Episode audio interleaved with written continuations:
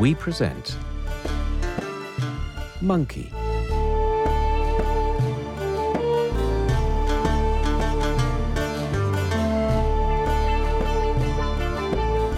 An abridged translation of the great Chinese classic Journey to the West, written by Wu Cheng'en, translated by Arthur Waley, and narrated by Bob Jones.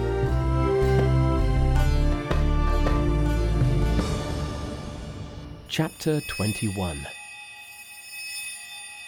The pain in that great monkey sage's head was so severe that at last he could bear it no longer, and cried piteously, Master, stop praying, stop praying. I'll doctor him. How will you do it? asked Tripitaka. The only way is to visit Yama, King of Death, in the land of darkness, and get him to let me have the king's soul, said Monkey. Don't believe him, master, said Pigsy. He told me there was no need to go to the land of darkness. He said he knew how to cure him here and now, in the world of light. Tripitaka believed this wicked lie and began praying again. And Monkey was so harassed that he soon gave in. All right, all right, he cried. I'll cure him in the world of light. Don't stop, said Pigsy. Go on praying as hard as you can. You ill begotten idiot, cursed Monkey. I'll pay you out for making the master put a spell on me. Pigsy laughed till he fell over. Oh, oh, brother, he cried. You thought it was only on me that tricks could be played. You didn't think that I could play a trick on you. Master, stop praying, said Monkey, and let me cure him in the world of light. How can that be done? asked Tripitaka. I will rise on my cloud trapeze, said Monkey, and force my way into the southern gate of heaven. I shall not go to the palace of the pole and ox, nor to the hall of holy mists, but go straight up to the thirty-third heaven, and in the Trayastrimsa courtyard of the heavenly palace of Quit Grief, I shall visit Lao Tzu, and ask for a grain of his nine times sublimated life restoring elixir, and with it I shall bring the king back to life. This suggestion pleased Tripitaka very much. Lose no time about it, he said. It is only the third watch, said Monkey. I shall be back before it is light. But it would look all wrong if the rest of you went quietly to sleep. It is only decent that someone should watch by the corpse and mourn. You need say no more, said Pigsy. I can see that you expect me to act as mourner. I should like to see you refuse, said Monkey. If you don't act as a mourner, I certainly shan't bring him back to life.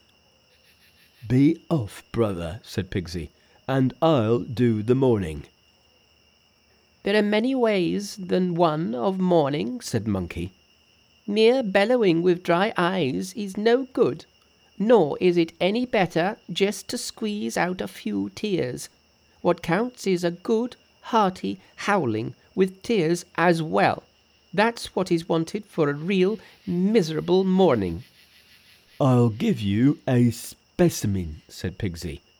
He then from somewhere or other produced a piece of paper which he twisted into a paper spill and thrust it up his nostrils. This soon set him snivelling and his eyes running, and when he began to howl, he kept up such a din that anyone would have thought he had indeed lost his dearest relative.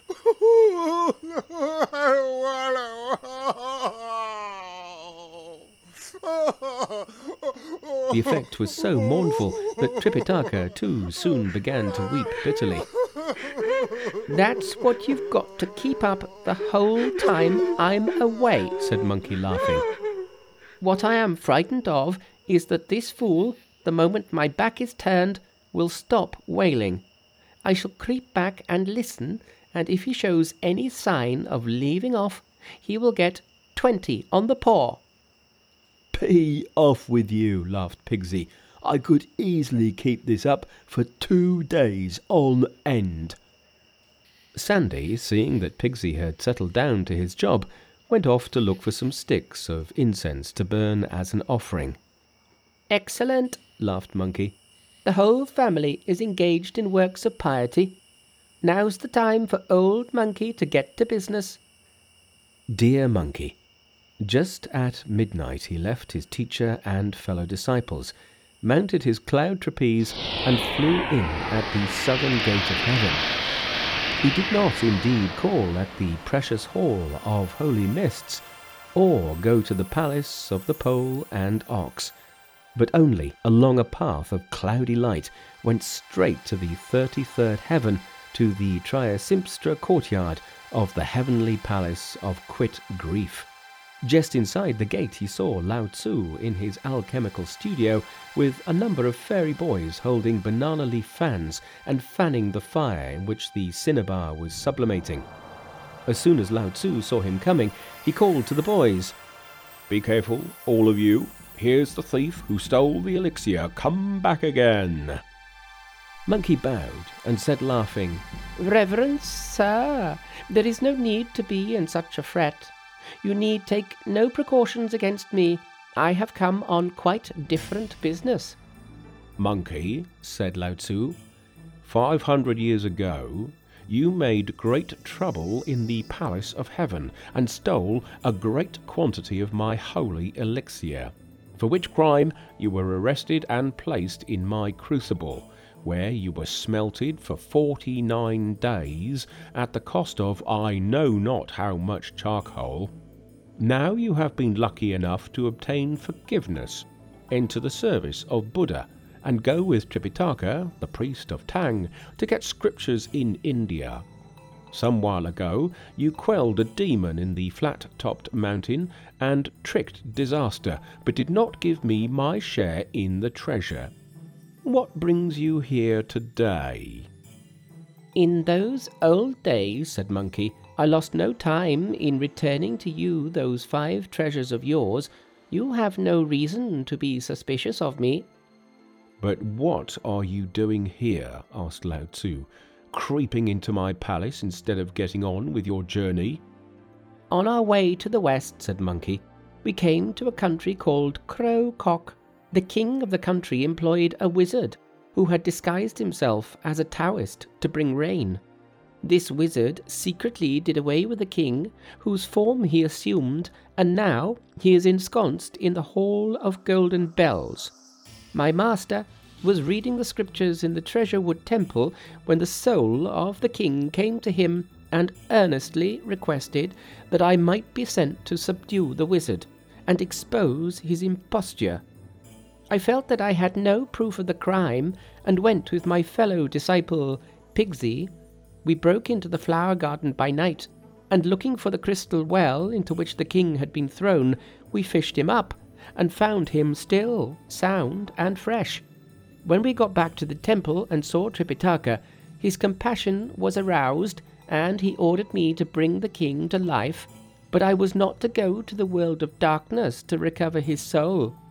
I must cure him here in the world of light.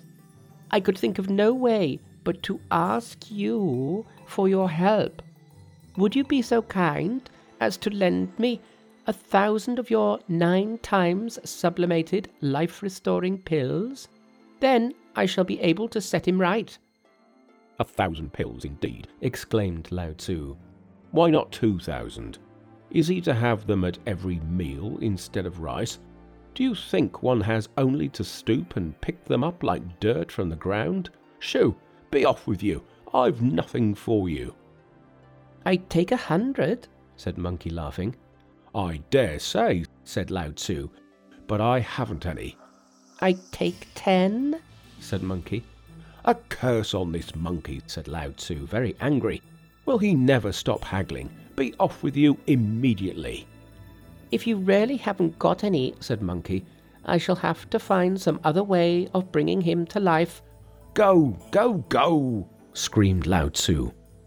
Very reluctantly, Monkey turned away, but suddenly Lao Tzu thought to himself, This monkey is very crafty. If he really went away and stayed away, it would be all right, but I'm afraid he will slip back again and steal some. So he sent a fairy boy to bring Monkey back and said to him, If you are really so anxious to have some, I'll spare you just one pill.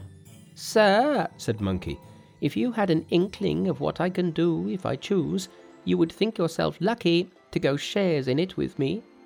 If you hadn't given in, I should have come with my dredge and fished up the whole lot. Lao Tzu took a gourd shaped pot and, tilting it up, emptied one grain of elixir and passed it across to Monkey, saying, That's all you'll get, so be off with it. And if with this one grain you can bring the king back to life, you are welcome to the credit of it.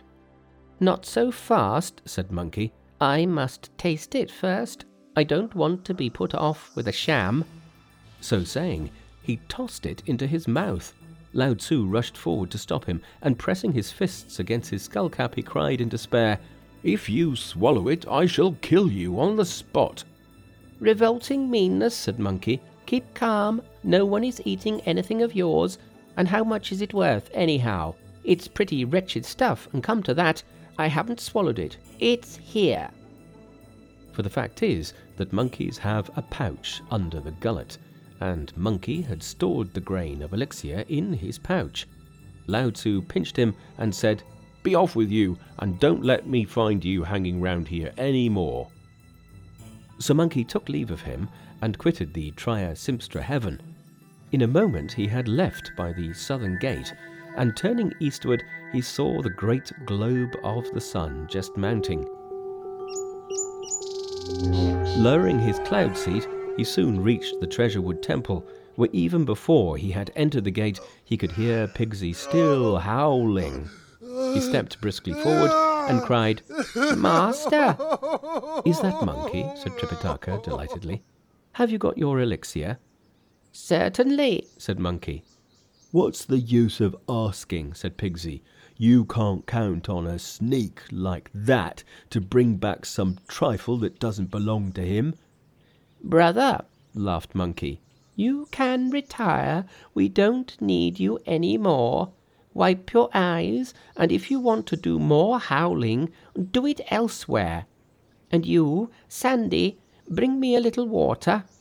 Sandy hurried out to the well behind the temple, where there was a bucket of water ready drawn. He dipped his bowl into it and brought half a bowlful of water. Monkey filled his mouth with water and then spat out the elixir into the Emperor's lips. Next, he forced open his jaws, and pouring in some clean water, he floated the elixir down into his belly. In a few moments, there was a gurgling sound inside, but the body still did not move. Master, said Monkey, what will become of me if my elixir fails? Shall I be beaten to death? I don't see how it can fail, said Tripitaka. It's already a miracle that a corpse that has been dead so long can swallow water. After the elixir entered his belly, we heard the guts ring. When the guts ring, the veins move in harmony. It only remains to get the breath into circulation. But even a piece of iron gets a bit rusty when it has been under water for three years. It is only natural that something of the same kind should happen to a man. All that's wrong with him is that he needs a supply of breath. If someone puts a mouthful of good breath into him, he would be quite himself again. Pigsy at once offered himself for this service, but Tripitaka held him back. You're no use for that, he cried. Let Monkey do it. Tripitaka knew what he was talking about, for Pigsy had, in his early days, eaten living things, and even monstrously devoured human flesh, so that all his stock of breath was defiled. Whereas Monkey had always lived on pine seeds, cypress cones, peaches, and the like, and his breath was pure. So Monkey stepped forward and, putting his wide mouth against the Emperor's lips, he blew hard into his throat. The breath went down to the two storied tower, round the Hall of Light, on to the cinnabar field, and from the jetting spring went back again into the mud wall palace. Whereupon there was a deep panting sound. The king's humours concentrated, his spirits returned. He rolled over, brandished his fist, and bent his legs. Then, with a cry, Master, he knelt down in the dust and said, Little did I think when my soul visited you last night that today at dawn I should again belong to the world of light. Tripitaka quickly raised him from his knees and said, Your Majesty, this is no doing of mine. You must thank my disciple. What talk is that? said Monkey, laughing. The proverb says, A household cannot have two masters. There is no harm in letting him pay his respects to you. Tripitaka, still feeling somewhat embarrassed, raised the emperor to his feet and brought him to the hall of meditation, where he and his disciples again prostrated themselves and set him on a seat. The priests of the temple had got ready their breakfast and invited Tripitaka and his party to join them. Imagine their astonishment when they saw an emperor, his clothes still dripping. Don't be surprised, said Monkey, coming forward. This is the King of Crow Cock, your rightful lord. Three years ago, he was robbed of his life by a friend, and tonight I brought him back to life. Now we must take him to the city and expose the impostor. If you have anything for us to eat, serve it now, and we will start as soon as we have breakfasted. The priests brought the emperor hot water to wash in and helped him out of his clothes. The almoner brought him a cloth jacket, and instead of his jade belt tied a silk sash round his waist, took off his upturned shoes, and gave him a pair of old priest's sandals. Then they all had breakfast and saddled the horse. Pigsy, is your luggage very heavy? asked Monkey. Brother, I've carried it so many days on end that I don't know whether it's heavy or not. Divide the pack into two, said Monkey. Take one half yourself, and give the other to his emperor to carry. In that way we shall get quicker to the city and dispose of our business. That's a bit of luck, said Pigsy. It was a nuisance getting him here, but now that he's been made alive, he's coming in useful as a partner. Pigsy then divided the luggage after his own methods. Borrowing a hod from the priests of the temple, he put everything light into his own load and everything heavy into the king's. I hope your majesty has no objection, said Monkey, laughing, to being dressed up like this and carrying the luggage and following us on foot. Master, said the emperor, instantly flinging himself upon his knees, I can only regard you as my second progenitor, and let alone carrying luggage for you, my heartfelt desire is to go with you all the way to India, even if I were only to serve you as the lowest menial, running beside you, whip in hand, as you ride. There's no need for you to go to India, said Monkey. That's our special concern. All you have to do is to carry the luggage forty leagues to the city, and then let us seize the fiend. After which you can go on being emperor again, and we can go on looking for scriptures. That's all very well, said Pigsy, but in that case he gets off with forty leagues, while I shall be on the job all the time. Brother, said Monkey, don't talk nonsense, but be quick and lead the way out. Pigsy and the Emperor accordingly led the way, while Sandy supported Tripitaka on his horse and Monkey followed behind. They were accompanied to the gates by five hundred priests in gorgeous procession, blowing conches as they walked. Don't come with us any further, said Monkey. If some official were to notice, our plans might get out, and everything could go wrong. Go back at once and have the Emperor's clothes well cleaned, and send them to the city tonight or early tomorrow. I will see to it that you are well paid for your pains.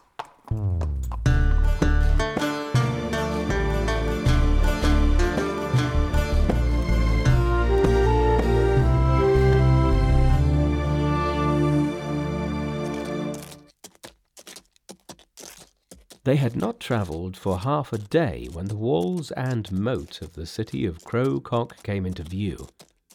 Monkey, said Tripitaka, I think this place in front of us must be the city of Crow Cock.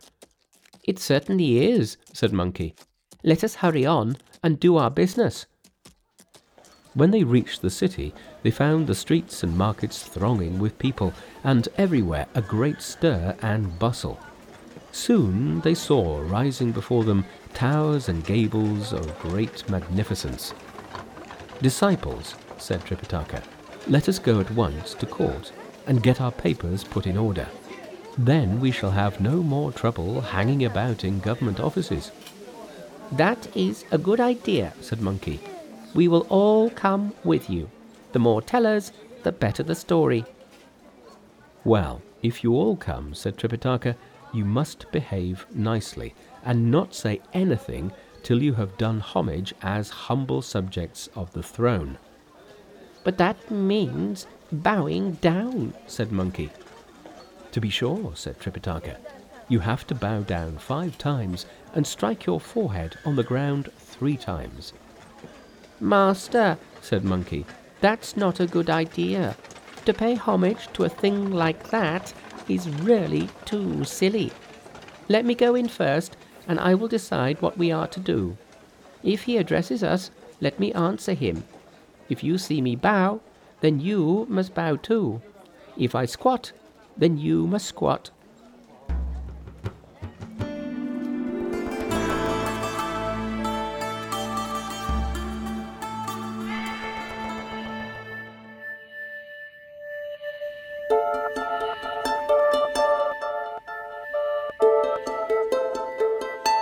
Look at him, that Monkey King, maker of many troubles, how he goes straight up to the door and says to the high officer in charge, We were sent by the Emperor of China to worship Buddha in India and fetch scriptures.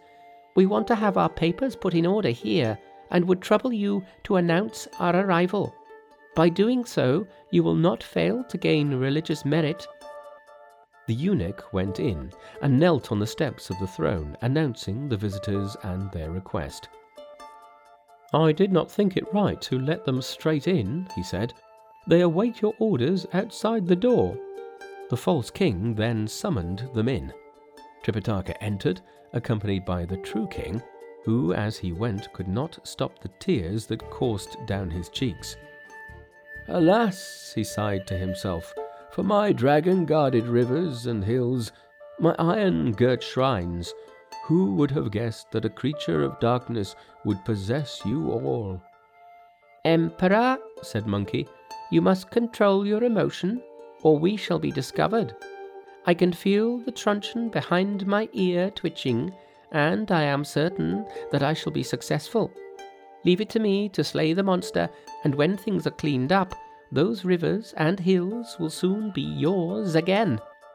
The true king dared not demur. He wiped away his tears and followed as best he could. At last they reached the Hall of Golden Bells, where they saw the two rows of officials, civil and military, and the four hundred court officers, all of imposing stature and magnificently apparelled. Monkey led forward Tripitaka to the white jade steps, where they both stood motionless and erect. The officials were in consternation. Are these the priests so utterly bereft of decency and reason? they exclaimed. How comes it that, seeing our king, they do not bow down or greet him with any word of blessing? Not even a cry of salutation escaped their lips. Never have we seen such impudent lack of manners. Where do they come from? interrupted the false king. We were sent from the eastern land of Tang in southern Jambudvipa, said Monkey haughtily, by royal command to go to India, that is in the western region, and there to worship the living Buddha in the temple of the great thunderclap, and obtain true scriptures. Having arrived here, we dare not proceed without coming first to you to have our passports put in order. The false king was very angry. What is this eastern land of yours? he said. Do I pay tribute to it that you should appear before me in this rude fashion without bowing down? I have never had any dealings with your country. Our eastern land, said Monkey, long ago set up a heavenly court and became a great power, whereas yours is a minor power, a mere frontier land. There is an old saying the king of a great country is father and lord, the king of a lesser country is vassal and son.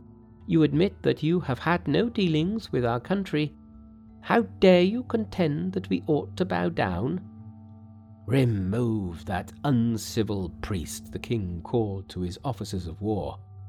At this, all the officers sprang forward, but Monkey made a magic pass and cried, Halt! The magic of the pass was such that these officers all suddenly remained rooted to the spot and could not stir. Well might it be said, the captains standing round the steps became like figures of wood. The generals on the royal dais were like figures of clay. Seeing that Monkey had brought his officers, civil and military, to a standstill, the false king leapt from his dragon couch and made as though to seize him. Good, said Monkey to himself. That is just what I wanted. Even if his hand is made of iron, this cudgel of mine will make some pretty dents in it. But just at this moment, a star of rescue arrived. Who can this have been, you ask? It was no other than the Prince of Crow Cock, who hastened forward and clutched at the false king's sleeve, and kneeling before him cried, Father and king, stay your anger. Little son, asked the king, why should you say this? I must inform my father and king, said the prince. Three years ago, I heard someone say that a priest had been sent from Tang to get scriptures in India and it is he who has now unexpectedly arrived in our country. If my father and king, yielding to the ferocity of his noble nature, now arrests and beheads this priest, I fear that the news will one day reach the Emperor of Tang, who will be furiously angry. You must know that after Li Shimin had established his great dynasty of Tang and united the whole land, his heart was still not content and he has now begun to conquer faraway lands. If he hears that you have done harm to his favourite priest, he will raise his hosts and come to make war upon you. Our troops are few, and our generals feeble. You will, when it is too late, be sorry indeed that you provoked him. If you were to follow your small son's advice, you would question these four priests, and only punish such of them as are proved not to travel at the king of China's bidding. This was a stratagem of the prince's, for he feared that harm might come to Tripitaka, and therefore tried to check the king, not knowing that Monkey was ready to strike. The false king believed him, and standing in front of the dragon couch, he cried in a loud voice, Priest, how long ago did you leave China? And why were you sent to get scriptures? My master, said Monkey haughtily, is called Tripitaka, and is treated by the Emperor of China as his younger brother. The Emperor, in a vision, went to the realms of death, and on his return he ordered a great mass for all souls in torment. On this occasion, my master recited so well and showed such compassionate piety that the goddess Kuan Yin chose him to go on a mission to the west. My master vowed that he would faithfully perform this task in return for his sovereign's bounties, and he was furnished by the emperor with credentials for the journey. He started in the thirteenth year of the emperor's reign, in the ninth month, three days before the full moon. After leaving China, he came first to the land of the two frontiers, where he picked up me and made me his chief disciple. In the hamlet of the Cow family, on the borders of the country of Wu Su, he picked up a second disciple called Pigsy. And at the river of flowing sands, he picked up a third, whom we call Sandy. Finally, a few days ago, at the Temple of the Treasure Wood, he found another recruit, the servant who is carrying the luggage. The false king thought it unwise to ask any more questions about Tripitaka, but he turned savagely upon Monkey and addressed to him a crafty question. I can accept, he said, that one priest set out from China and picked up three priests on the way. But your story about the fourth member of your party I altogether disbelieve. This servant is certainly someone whom you have kidnapped. What is his name? Has he a passport or has he none? Bring him before me to make his disposition. The true king shook with fright. Master, he whispered, what am I to depose? That's all right, said Monkey. I'll make your deposition for you. Dear Monkey, he stepped boldly forward and crying to the magician in a loud, clear voice, Your Majesty, this old man is dumb and rather hard of hearing, but it so happens that when he was young he travelled to India and knows the way there. I know all about his career and origins, and with your Majesty's permission, I will make a deposition on his behalf. Make haste, said the false king, and furnish a true deposition, or you will get into trouble. Monkey then recited as follows The subject of this deposition is far advanced in years. He is deaf and dumb, and has fallen on evil days. His family for generations has lived in these parts, but five years ago disaster overtook his house. Heaven sent no rain. The people perished of drought. The Lord King and all his subjects fasted and did penance. They burned incense, purified themselves, and called upon the Lord of heaven, but in all the sky not a wisp of cloud appeared. The hungry peasants dropped by the roadside when suddenly there came a Taoist magician from the Chungnan Mountains, a monster in human form. He called to the winds and summoned the rain, displaying godlike power, but soon after secretly destroyed this wretched man's life. In the flower garden, he pushed him down into the crystal well, then set himself on the dragon throne none knowing it was he. Luckily, I came and achieved a great success. I raised him from the dead and restored him to life without hurt or harm. He earnestly begged to be admitted to our faith and act as carrier on the road to join with us in our quest and journey to the western land. The false king who sits on the throne is that foul magician he that now carries our load is Crow a Cock's a rightful king.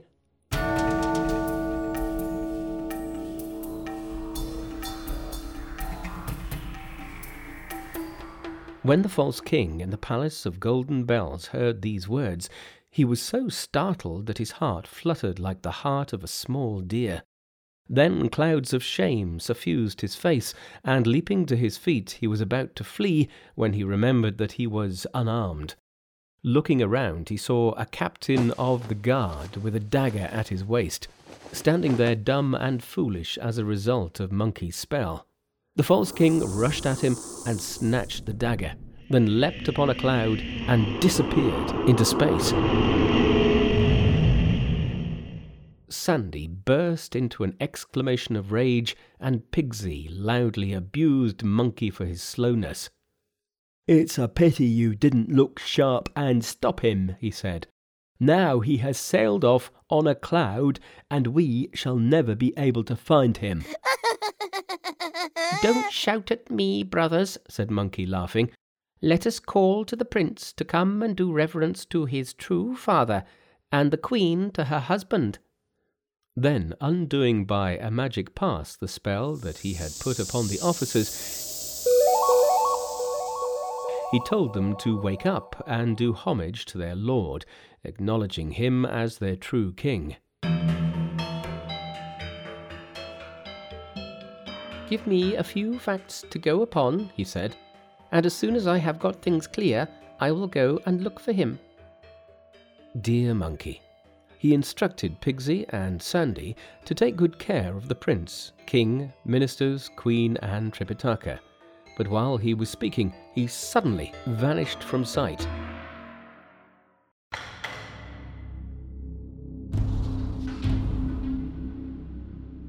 He had already jumped up into the Empyrean and was peering round on every side looking for the wizard. Presently he saw that monster flying for his life towards the northeast. Monkey caught him up and shouted, Monster, where are you off to? Monkey has come. The wizard turned swiftly, drew his dagger, and cried, Monkey, you scamp, what has it got to do with you whether I usurp someone else's throne? Why should you come calling me to account and letting out my secrets? Ho ho! laughed Monkey. You impudent rascal, do you think I am going to allow you to play the Emperor? Knowing who I am, you would have done well to keep out of my way. Why did you bully my master, demanding depositions and what not? You must admit now that the deposition was not far from the truth. Stand your ground and take old Monkey's cudgel like a man. The wizard dodged and parried with a thrust of his dagger at Monkey's face. It was a fine sight. After several bouts, the magician could no longer stand up against Monkey, and suddenly turning, he fled back the way he had come, leapt into the city, and slipped in among the officers who were assembled before the steps of the throne. Then, giving himself a shake, he changed into an absolute counterpart of Tripitaka and stood beside him in front of the steps. Monkey rushed up and was about to strike what he supposed to be the wizard when this Tripitaka said, Disciple, do not strike, it is I. It was impossible to distinguish between them. If I kill Tripitaka, who is a transformation of the wizard, then I shall have achieved a glorious success. But supposing, on the other hand, it turns out that I have killed the real Tripitaka, that would not be so good. There was nothing for it but to stay his hand, and calling to Pigsy and Sandy, he asked, Which really is the wizard, and which is our master? Just point for me, and I will strike the one you point at. We were watching you going for one another up in the air, said Pigsy when suddenly we looked round and saw that there were two Tripitakas.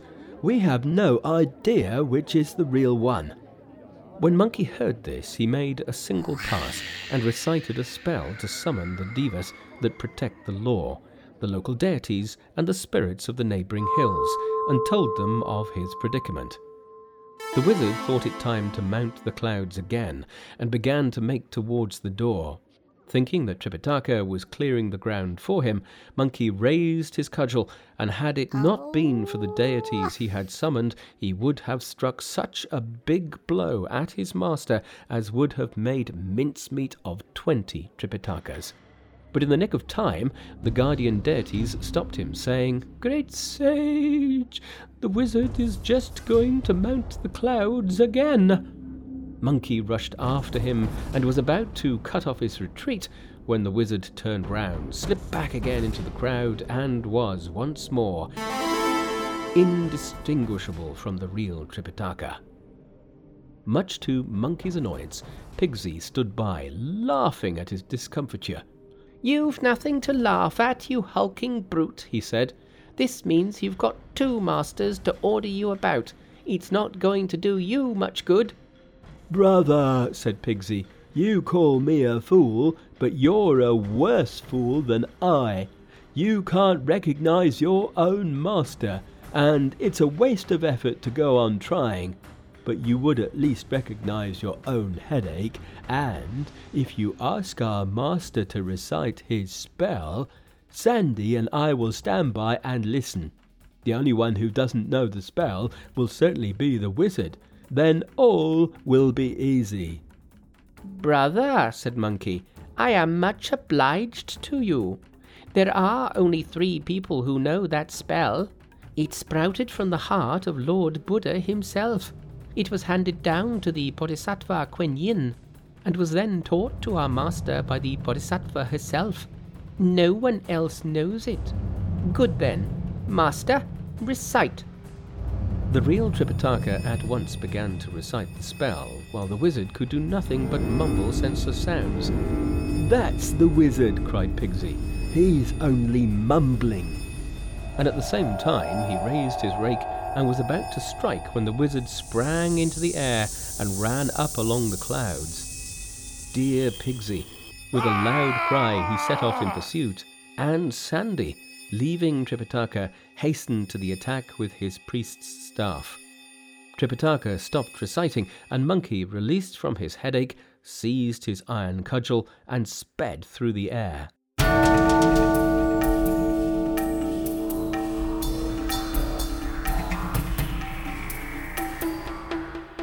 Hey, what a fight! Three wild priests beleaguered one foul fiend. With rake and staff, Pigsy and Sandy assailed him from right and left. If I join in, said Monkey, and attack him in the front, I fear he is so frightened of me that he will run away again. Let me get into position above him and give him a real garlic pounding blow that will finish him off for good and all. He sprang up into the empyrean and was about to deliver a tremendous blow when, from a many coloured cloud in the northeast, there came a voice which said, Monkey, stay your hand. Monkey looked round and saw it was the Bodhisattva Manjushri. He withdrew his cudgel and coming forward did obeisance, saying, Bodhisattva, where are you going to? I came to take this monster off your hands, said Manjushri. I am sorry you should have the trouble, said Monkey. The Bodhisattva then drew from his sleeve a magic mirror that showed demons in their true form. Monkey called to the other two to come and look, and in the mirror they saw the wizard in his true shape. He was Manjushri's lion. Bodhisattva, said Monkey, this is the blue maned lion that you sit upon. How comes it that it ran away and turned into an evil spirit? Can't you keep it under control? It did not run away, said Manjushri. It acted under orders from Buddha himself. You mean to tell me, said Monkey, that it was Buddha who told this creature to turn into an evil spirit and seize the Emperor's throne? In that case, all the troubles I meet while escorting Tripitaka are very likely ordered by His Holiness. A nice thought. Monkey, said Manjushri, you don't understand. In the beginning, this king of Crow Cock was devoted to good works and the entertaining of priests. Buddha was so pleased that he sent me to fetch him away to the western paradise, where he was to assume a golden body and become an arhat. As it was not proper for me to show myself in my true form, I came disguised as a priest and begged for alms. Something I said gave him offence, and not knowing that I was anyone in particular, he had me bound and cast into the river, where I remained under water for three nights and three days, till at last a guardian spirit rescued me and brought me back to paradise. I complained to Buddha, who sent this creature to throw the king into the well, and let him remain there three years as a retaliation for the three days that I was in the river. You know the saying, not a sip, not a sup. But now you have arrived on the scene, the episode is successfully closed. That is all very well, said Monkey, all these sips and sups may have enabled you to get even with your enemy, but what about all the unfortunate people whom his fiend has ruined? He hasn't ruined anyone, said Manjushri. During the three years that he was on the throne, rain has fallen, the crops have been good, and the people at perfect peace. How can you speak of his ruining people? That may be, said Monkey. But how about all the ladies of the court who have been sleeping with him and unwittingly been led into heinous and unnatural offence? They would hardly subscribe to the view that he had done no harm.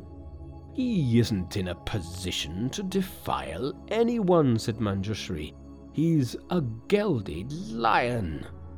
At this, Pigsy came up to the wizard and felt him. Quite true, he announced, laughing. This is a blotchy nose that never sniffed wine. A bad name and nothing to show for it. Very well, then, said Monkey. Take him away. If you had not come just in time, he'd have been dead by now. Manjushri then recited a spell and said, Creature, back to your true shape, and look sharp about it. The wizard at once changed into his real lion form. The Manjushri, putting down the lotus that he carried in his hand, harnessed the lion, mounted him, and rode away over the clouds. If you do not know how Tripitaka and his disciples left the city, you must listen while it is explained to you in the next chapter.